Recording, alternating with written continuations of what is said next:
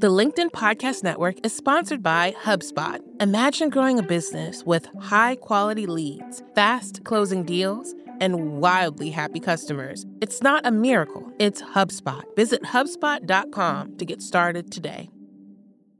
LinkedIn presents.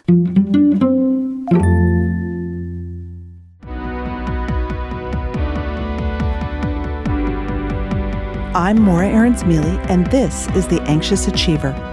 We look at stories from business leaders who've dealt with anxiety, depression, or other mental health challenges, how they fell down, how they pick themselves up, and how they hope work will change in the future.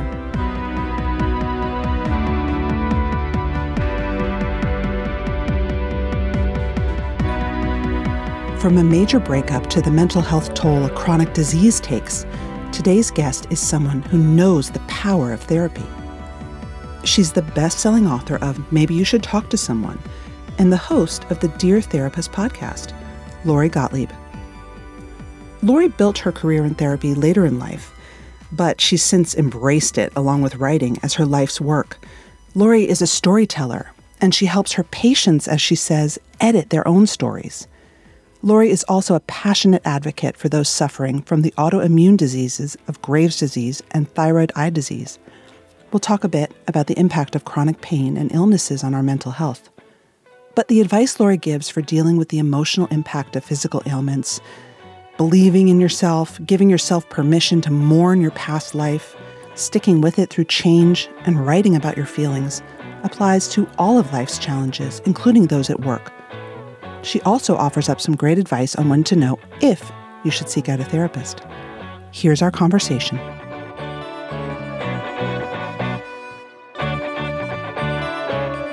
You know, it's funny. I mean, I, along with millions of others, I think we're your fans because you're so good at bringing us along into your sort of inner journey as you write, as you tell stories. And I'm and I'm curious, why talk now about chronic disease? why for you and, and why for this moment, why use your voice for it? Well, this is something I have some personal experience in. If you read, maybe you should talk to someone, you know that I was having some lots of symptoms that nobody could really understand.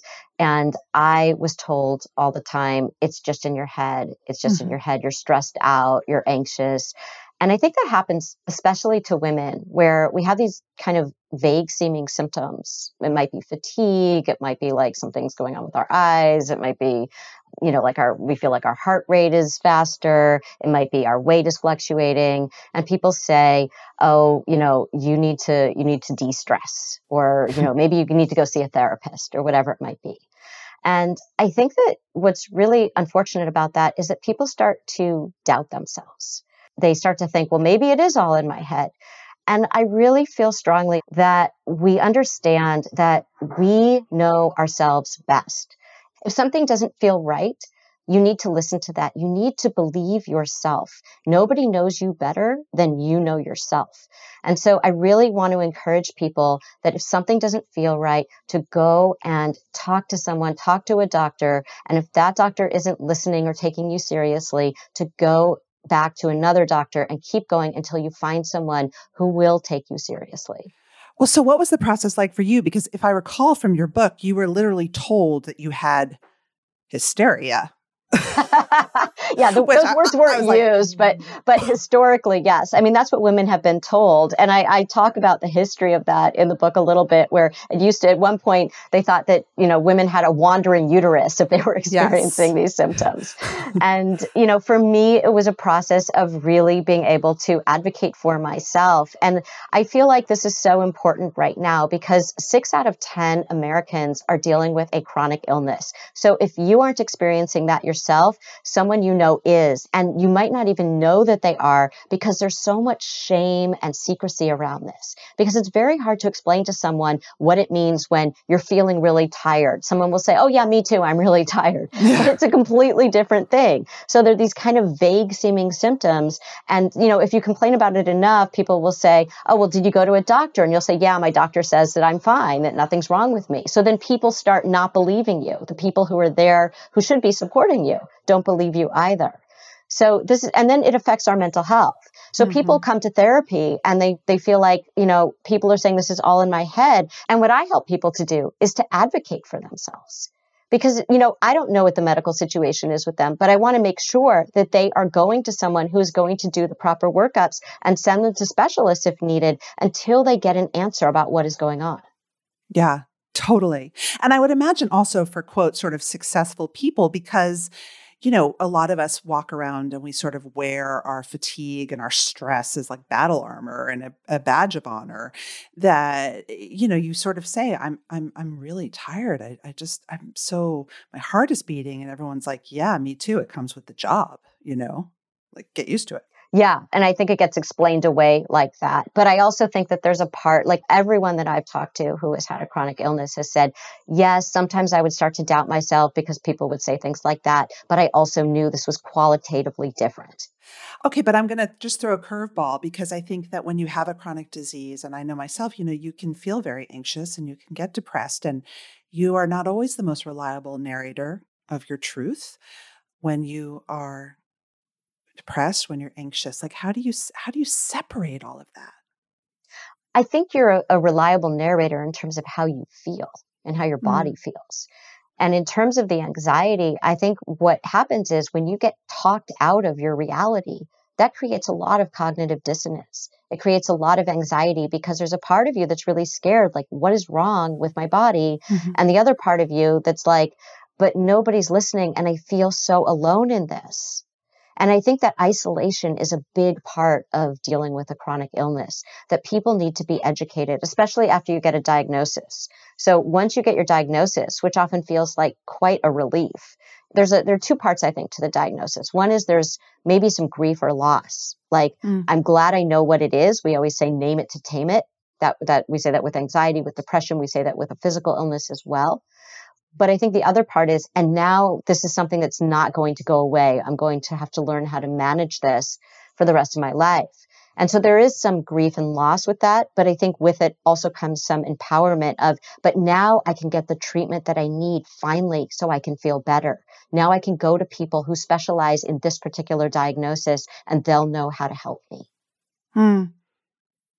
We humans hate uncertainty, right? Like dealing with uncertainty is one of the hardest things we humans face. And I'm curious, you know, you're a therapist, so you're skilled at helping people deal with uncertainty. But I would imagine that having an unnamed chronic illness puts you into a maelstrom of uncertainty because you know something's wrong. You don't know what. You can imagine all these outcomes, right? Like your head can go to some pretty scary places. Yeah, and especially when you get the message that your whatever you're experiencing doesn't really have a name or mm. people give it the wrong name. So for example, with Graves disease, which is a thyroid condition, uh, 50% of people who have Graves disease will also have thyroid eye disease, which is a separate diagnosis. So when people are complaining about, you know, I'm having double vision or I'm having pain in my eyes, many doctors have said to them, oh, this is part of your Graves disease. But actually, no, this is thyroid eye disease, what we call TED or TED. And so they're, they're not getting the treatment that they need. They need to go to a specialist who knows how to treat thyroid eye disease. Hmm. I want to ask you more broadly. This is a show about work and career and finding the career that's right for you. So I want to ask you a little bit about your job as a therapist. You had lots of other jobs. How old were you when, when you actually started practicing therapy? So I took the most nonlinear route ever, probably, to becoming a therapist.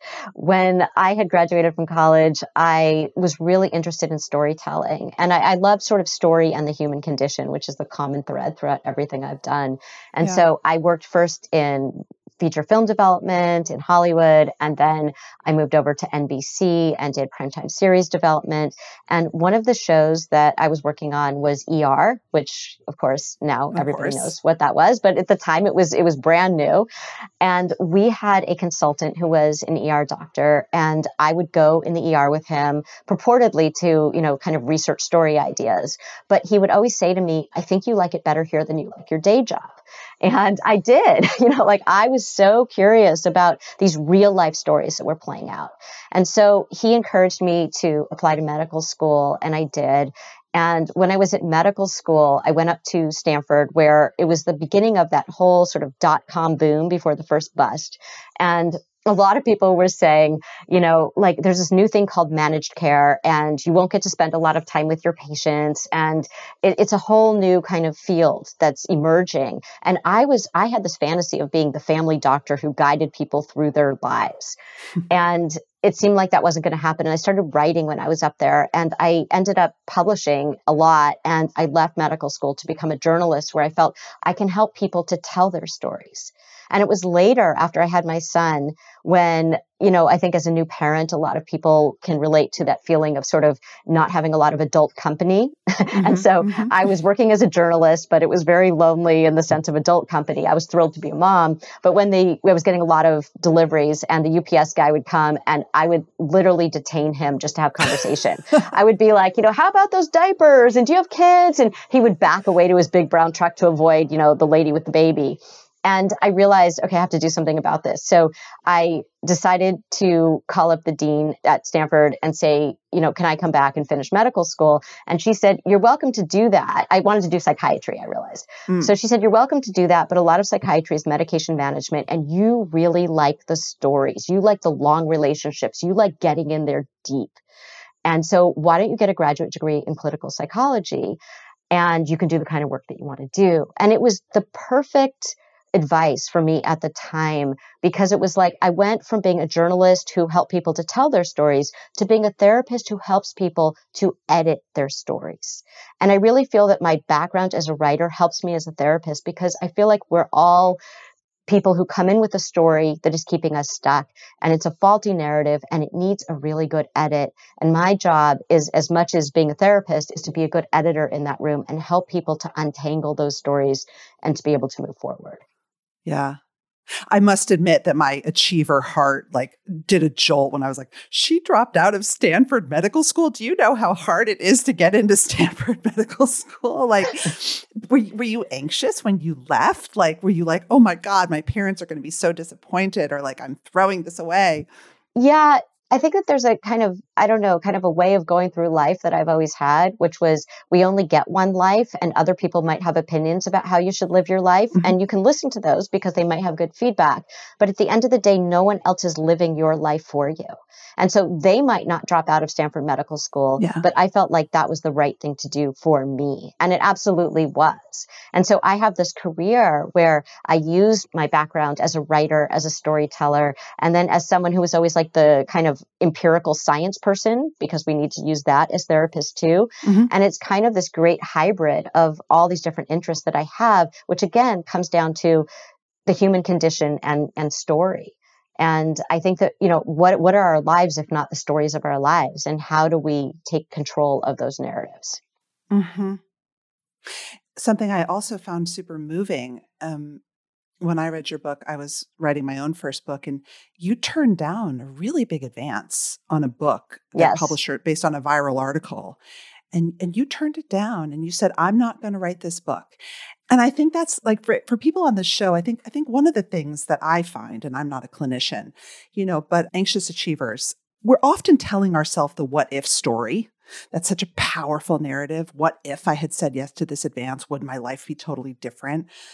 Did you have that what if story when you turned down that big advance? Oh, a hundred percent that was that that's I so I write very candidly about my career trajectory and the different decisions along the way and maybe you should talk to someone. So it's a memoir of, you know, how I became a therapist and all the different twists and turns to, you know, becoming where I am now.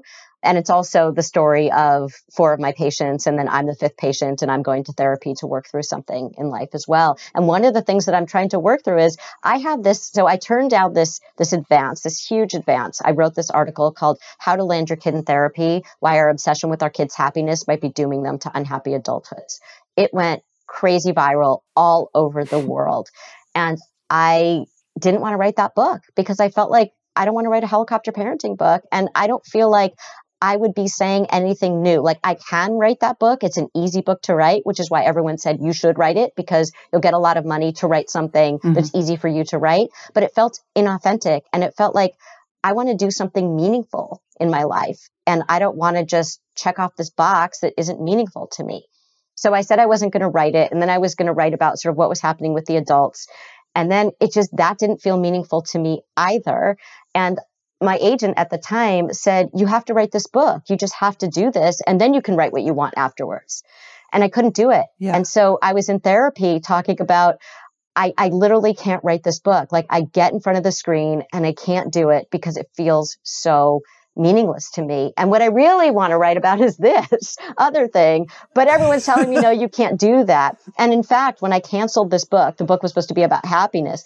It's ironically, the happiness book made me depressed. When I canceled that because I didn't want to write it, I had written maybe like three fourths of it at a certain point, but I like didn't want to put it out in the world. I didn't think it was helpful to people. Huh. I wanted to write this other book, which became maybe you should talk to someone. And publishers turned it down. Everyone said no one's going to read that.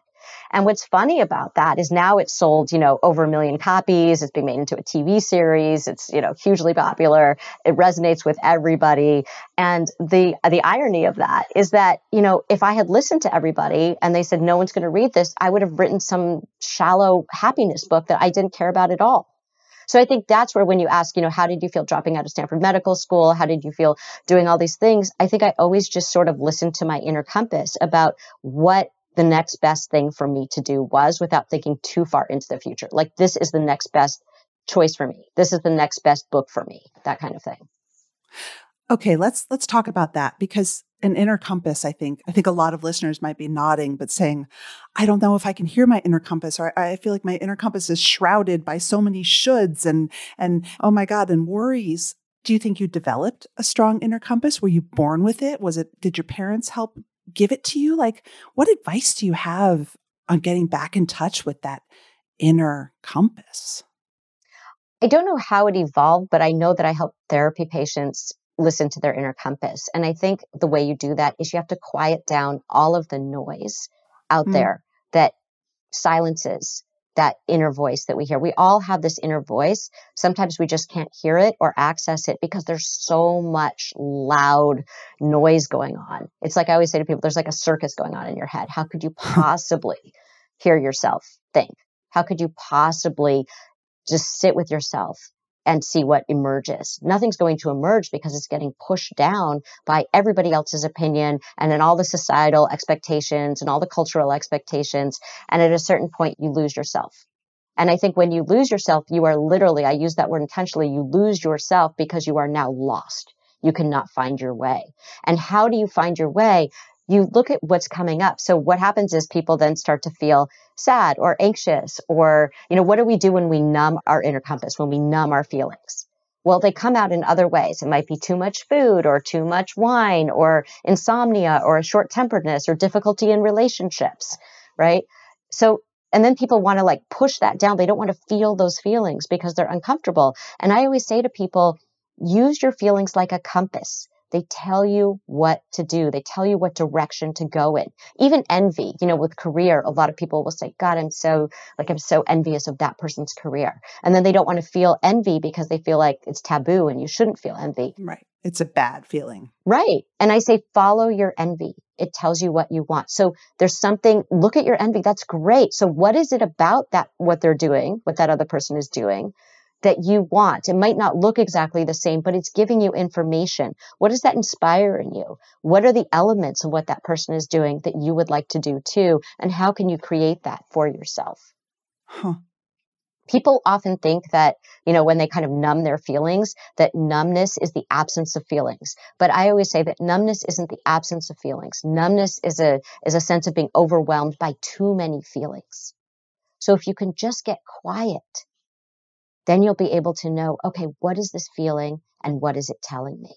Why am I anxious? What is not working right? Why am I angry? Are my boundaries being violated? Am I holding myself back in some way? What, who am I angry at and why? The LinkedIn Podcast Network is sponsored by TIAA. In the last 100 years, we've seen financial markets swing, new currencies come and go, decades of savings lost in days all showing that a retirement plan without a guarantee, quite simply, isn't enough. So, more than a retirement plan, TIAA makes you a retirement promise a promise of a guaranteed retirement paycheck for life. a promise that pays off. Learn more at TIAA.org backslash promises pay off. Hi, I'm Tomer Cohen, LinkedIn's Chief Product Officer. On my podcast, Building One, we dive deep into what it takes to build great products. Recently, we had Zach Perret, the CEO of Plaid, and he shared about his struggles building a financial app for consumers and how he was able to turn it all around with a critical pivot. Take a listen. I personally couldn't resonate as much with the consumer set that we were trying to reach. I just didn't have that level of empathy. When we made the shift to building a B2B product, though, I was building the product that I wanted. My co founder and I were creating the product that we wanted ourselves, and we had so much empathy for what that product was. Such a great insight. You know, in that sense, we got lucky because we were, we were creating a thing for ourselves. And then the people that we were talking to also had the same problems we did. They were fintech developers. We'd been a fintech developer, uh, we'd been trying to build a fintech product for a year. And so we had such deep empathy. We had such a clear ability to. If you want to hear more of Zach Perret's story and the lessons that follow, listen and subscribe to my podcast, Building One. You know, it's funny. People, I'm I'm going through a sort of what do I want to do with my life phase, and everyone I know has been like, "You need to go on a retreat by yourself." I'm like, I don't want to go on a retreat. Like that feels lonely to me. but is is there some is is there some validity in the idea of getting lonely with yourself? I think there's some validity to silence, meaning in silence we can hear ourselves think. Hmm. And so silence isn't mindlessly scrolling through the internet. You know, I've never gotten a good idea by being on Twitter. I just haven't. um, so, you know, I think that I think you have to find a way to hear yourself. And for some people, that's I'm going to go take a walk right now, but I'm not going to listen to a podcast, right? I'm right. just going to like take a walk. Sometimes it is listening to a podcast. And I think that there's no should or one way to do it. And I think that's the problem is everybody has an idea about how you should or need to do something. And I think you need to experiment for yourself and see what works for you. Is it a good reason to start therapy? I like to say that therapy is like getting a really good second opinion on your life from someone who's not already in your life. and I think that last part is so valuable because when you have the perspective of somebody observing you who has the vantage point of not being in your life, something new emerges from that. So somebody will come in and all the people in their life have so many opinions mm-hmm. about what they should do and they have so many great ideas for them. And the person comes in and says, I'm so confused. And then I can hear them talk in a different way. Like I'm hearing them differently than someone who has a pre-existing idea about them or has some history with them. So it's a really clean space to go to to really be able to kind of explore things that maybe you can't explore in the same way outside of the therapy room. Hmm. I wonder if people are listening thinking, do I need to go to therapy? Like how do how do you know? Is it just a spidey sense? I'm curious how you find most people get to your room. The interesting thing about that is I always say to people that if you're asking yourself if you should go to therapy, that's your inner therapist telling you you should go to therapy. and what I mean by that is that so many people have this hierarchy of pain. Like well, yeah, I've been a little sad or I'm not really fulfilled in my career or my relationship, but I don't really know why. But it doesn't really matter because I have a roof over my head and food on the table and people would kill for this job or this relationship or whatever. I'm not Ukrainian. Right. Right, right. You know, I, you compare it to whatever. We don't do that with our physical health. So if you like, you know, fall down and you break your wrist or something, right? We don't say, I'm not going to go to the doctor and get it x rayed and get this treated because somebody else has stage four cancer. Mm-hmm. We don't make that comparison. We say, I need help here. I'm going to go get help for this. I need to get this checked out. What we do with our emotional health often is people don't come to me until they're having the equivalent of an emotional heart attack. It was like they had some chest pain, right? and they didn't go to the doctor. You just, it's, we, we do something very different with our emotional health. And so the problem with waiting until you have an emotional heart attack is that First of all, now we have to get you back to baseline. Now we have to get you back to the place that you were when you first had that inkling of a thought of maybe I should go to therapy. Mm. So we got to get you back there. So we have to do that. But the other part, and this part kind of breaks my heart, is that you've suffered unnecessarily for maybe weeks or months or often years. It can take years for someone to even say, I want to go and have a consultation with a therapist. And so that shouldn't be so scary. Why is that so scary? When if, if you felt something was off in your body, you'd say, I'll go to my, I'll go to a doctor and see what's going on. Let me just get it checked out. Hmm. I think that that's really unfortunate because going to a therapist doesn't mean what people think it means. It doesn't mean you're crazy or something's wrong with you. It means that you're taking care of your mental wellness. And why wouldn't you? But therapy is also about change. And, and your own therapist, Wendell, I've, i love this quote, said, The nature of life yes. is change, and the nature of people is to resist change. That's right. And change is really hard because with change comes loss. Mm. So people will stay in a situation that they're stuck in for a very long time because there's something about the familiar that feels mm-hmm. safe. And when you make a change, you're going to lose the familiar. You have to grieve the familiar. Even if the familiar was miserable, you still are giving something up. People will stay in jobs or relationships or situations for a very long time because the familiar feels comfortable to them. And we don't do well with uncertainty. If you let go of the familiar, then we move into a place of uncertainty. There's this great moment, and maybe you should talk to someone where Wendell, my therapist, says to me, You know, you remind me of this cartoon, and it's of a prisoner shaking the bars, desperately trying to get out. But on the right and the left, it's open. No bars. So why don't we walk around the bars? That's what changes. Change is walking around the bars. They're open. We don't have to do anything. We just need to walk out. Why don't we do that? Because with freedom comes responsibility. Now we can't blame our predicament on this or that or the other thing. Now we are responsible for our choices. And that can feel really scary too. And the other thing I'll say about change is that change doesn't happen the way that we imagine it does, meaning we make New Year's resolutions. We say, I'm going to make this change. And lo and behold, why did they fail so much of the time? Because there are stages to change. And I write about these too, and maybe you should talk to someone. And the first stage is pre contemplation, where we don't even know that we're thinking about making the change. It's just kind of there outside of our awareness. And then there's contemplation, where now we're aware that we're thinking about it, but we're not ready to do anything about it. And then we do this phase called preparation, where we're we're preparing, we're taking the steps to prepare to make the change. Like, what do we need to do? We do our research, we figure out what would I do if I were to make this change? What would it look like? It's logistical, it's practical, some some emotional preparation, and then action is where we make the change. And people mistakenly think that that's where it ends. Action, you've made the change. No. The most important step in the stages of change is the next one and the last one, which is called maintenance. How do you maintain the change? And the big misconception about that is that people think that if you slip back, because you will, that you failed. That so, oh well, I shouldn't have made the change because oh, I called that person at 3 a.m. Oh well, I guess I'll just get back into that relationship. Or, you know, oh, I didn't get the job that I applied for. See, I should have just stayed in my old job. So, you know, all those things where you're going to have setbacks, or I was going to get healthy and I was going to do this, but oh, I ended up having like two pieces of cake today. Oh, well, see, it didn't work. So I'm just going to be unhealthy. I can't change. I can't change. See, it didn't work. But no, no, no. This is normal. This is part of change is that you are going to slip back and you are going to be really compassionate with yourself. Self-compassion is crucial to the maintenance phase. People think that if they self-flagellate, that they're going to be more accountable. No. When you self-flagellate, you are bathed in shame.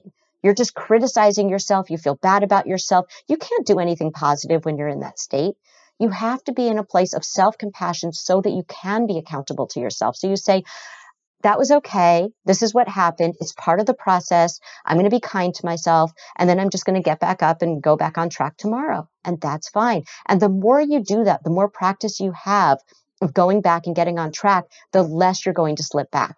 And then these new habits are going to be integrated into your daily life. You're going to get more used to them. They're going to feel less unfamiliar. You're going to feel more comfortable with them. And then they're just going to be part of your daily life and the change will have been made. Hmm. And, and people don't realize that it's this long process and you have to embrace the process. And what's the role of therapy throughout all of this? I think therapy is really helping you to stay on track. Therapy is helping you to see what are the ways that you self sabotage yeah. on this route to change. What are your blind spots? What are these patterns that you can't see? You know, it's kind of like the difference between what I talk about in the book, the difference between idiot compassion and wise compassion. So idiot compassion is what we do with our friend. Your friend comes to you and says, look what happened. Look what this person did. And we say, yeah, you were right. They were wrong. We just blindly back them up. But if you listen to your friends over time, you might hear that they're telling the same kind of story, maybe with different characters, different people, or maybe it's the same person, but it's the same kind of incident that keeps coming up over and over. And it's kind of like if a fight breaks out in every bar you're going to, right. maybe it's you. And we don't say that to our friends. What you get in therapy instead is wise compassion. So we don't just blindly back up your version of events. What we say is, you know, we really are holding up a mirror to you to help you to see something about your role that maybe you haven't been willing or able to see. That's not to say that there aren't difficult circumstances or difficult people. You know, we always say that before diagnosing someone with depression, make sure they aren't surrounded by assholes, right? It's very hard to be around difficult people. So of course you're going to be depressed. But what is your role in this? Why, how do you respond to this person? Can you respond differently to this person? Can you make changes, going back to changes in your life where you don't have to be around this person in the same way? Can you set boundaries? What is your role in this? You know, you're doing a dance with somebody else. We're all doing dances with everybody we interact with. And if you change your dance steps, the other person is either going to have to change their dance steps or they're just going to fall down and have to leave the dance floor. Hmm. so we need to change our dance steps. So when we talk about the difference between idiot compassion and wise compassion, what you get in therapy is you get wise compassion. We're going to hold up a mirror, help you to see something about what's going on, help you to find agency in these situations, and also help you to rewrite some of these faulty narratives that are holding you back. People are walking around with all kinds of stories like, I'm unlovable, or I can't trust anyone, or this thing will never work out for me. Things never work out for me. Or I'm not, you know, I'm not good enough for that. Hmm. And so we really need to work on where are these stories coming from? And then how can we come up with an edited version that's more accurate to who you are now today, as opposed to the stories that you've been told. We have to remember that when we're young, the stories that we're told are being told to us by people whose stories are much more about the people telling the stories than about who we were or who we are. And then as we get older, what happens? We forget to remember that they are not about the people anymore. Like what how does what happens in that change? When we get older, we need someone to be able to help us see that those stories were really about something that wasn't working with that person who was telling us the stories. Whatever their issues were, were being projected onto us through those stories. So the person who's like, oh, you know, you're always this. Mm-hmm. You know, you're the this one. You're the this kid. Yeah. You're the this kid. This is your issue even things that maybe were positive but get spun in a negative way because maybe your parents felt threatened by you. So like, you're such a perfectionist, you know, oh, you're so ambitious, but it wasn't a good thing. Why do you care so much? Why do you have to get the highest A? Do you speak from personal experience? um, some of that, yes, definitely. So, one of the things I'm hearing when I talk to people, especially people who have been working remotely and are sort of heading back into hybrid work right now, is that they feel like they learned a lot about their boundaries having worked at home and, and sort of reclaimed them. Like, oh, you know what? I didn't like it when my coworkers were all doing this all the time. And now I've I've had my own space. And how do I stand up for myself? how do you think and, and how as a therapist how can you help people both remember what their boundaries are and and create a process of st- sustainable change in maintaining those boundaries especially at work where where it's so hard to keep them keep them going? Yeah yeah, I think definitely the pandemic made us look at what are our priorities? What are the relationships that matter to us? What are the things that we will and will not put up with anymore because we didn't have the bandwidth for it anymore? And I think that one of the things that came out of it is as people go back to work, they're very clear about what they want to spend their time on and how they want to spend their time yeah. and what matters to them. And I think finding meaning in what they're doing with their work and purpose. And so I think setting boundaries is a big part of that, but people need to learn how to set boundaries. I have a podcast called the Dear Therapist podcast where we actually do sessions with people. So someone writes in a problem and Guy Winch and I do a session with them. You probably know him. He's a fellow TED mm-hmm. talker. Mm-hmm. And we then give them a homework assignment at the end of the session because people always say, well, what is it? How does it help to just talk about this? Like, how do you put that into action? So we give concrete homework assignments. They have a week to do them.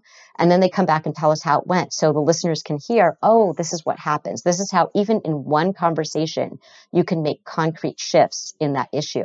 And one of the episodes was from somebody who was having trouble setting boundaries with his boss. And she would text him outside of work for things that didn't need to be addressed outside of work. And he kept telling her, please don't text me outside of work. And she would do it anyway. And he didn't know what to do. And there were all kinds of boundaries like all the time that she would, she would violate.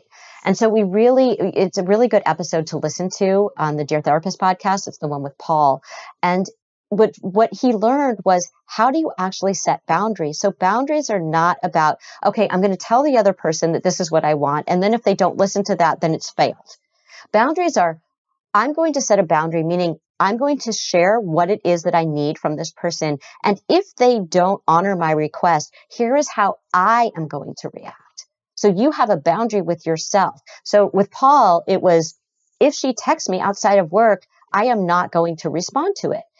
And the next day at work, if she says something about it, I will say, Hey, just as a reminder, I ask that we deal with this, you know, when we get to work, unless there's a true emergency. Right. And so it got to the point where we, when with the follow up where she had said to him at one point, you know, I, oh, we do year long follow ups too. So we just did the year follow up with him.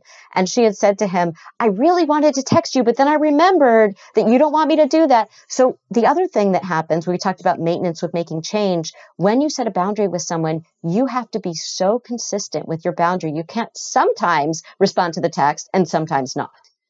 So what was really interesting was when he maintained the boundary with himself, if she texts me outside of work and it's not an emergency, I will not respond. He did that consistently. And then he was able to maintain that. And then she was able to say, Oh, I have to change my behavior too. So she would slip up a lot. But then eventually she started saying to herself, Oh, wow, he really doesn't want me to text him. So I'll wait till tomorrow at work. I love that. That's a very empowering story. I love hearing that. Yeah. And I think just people need to learn what does it mean to set boundaries? And people are so worried that they're not being kind, mm-hmm. that somehow they're going to come across as like, I'm, people are not going to like me if I set a boundary. And I think that actually boundaries clarify relationships in a way that improve the relationships overall. So it ends up that you end up with a better relationship with the person because this is, you're saying to someone when you set a boundary, you're saying, I want to be in relationship with you and here's how we can do it more effectively. Mm-hmm. That's, that's the message underneath the setting of the boundary. And people don't hear that sometimes. So you have to set the boundary in a way where they're hearing, I want to work together in a way that is actually helpful for both of us. Right. And this isn't me being difficult. I think also we worry that we're being difficult. We're asking for too much. Right. No, this is this is me trying to this is me trying to make things easier for both of us. Okay, my last question is another question I get a lot. I'm going to ask you. What is the difference between a coach and a therapist. And if I'm dealing with stuff, especially at work, how do I know if I should go to a coach or a therapist? So, first of all, I think that anyone that you go to to get help with something that you're dealing with, that's always a good thing if they're a reputable person. And that goes for both coaches and therapists. And I think that the difference is the approach that the person is going to take. Mm. The coach is generally much more kind of practical mm. with, you know, here's some coaching about how you can approach the situation. And I think what a therapist will do is a therapist will help you to understand the bigger patterns or the bigger ways, your blind spots, things that you're not seeing, the patterns that you don't even know you're reenacting over and over and can help you to make sort of longer term changes. So it's not just this concrete issue, but it's, and what is driving this? Why are you having this difficulty? Have you had this difficulty before? Can we get to the bottom of it so that when you face similar things like this in the future, now you're approaching it from a different place? why are you, why are you stuck behind bars that don't exist? why aren't you walking around the bars? What's keeping you from doing that? yeah. Lori, thank you so much. Oh, my pleasure. Thanks so much for the conversation. That's it for today's show. The Anxious Achiever is produced and edited by Mary Dew. Our assistant producer and sound engineer is Nick Krinko. Many thanks to all our guests for sharing their stories with us, and thank you to our advertisers for supporting. If you want to share your story about mental health and work, send me a message on LinkedIn. I'll always respond. If you love the show, tell your friends, subscribe or follow us, and leave a review. From LinkedIn Presents, this is Morra Aarons-Mele.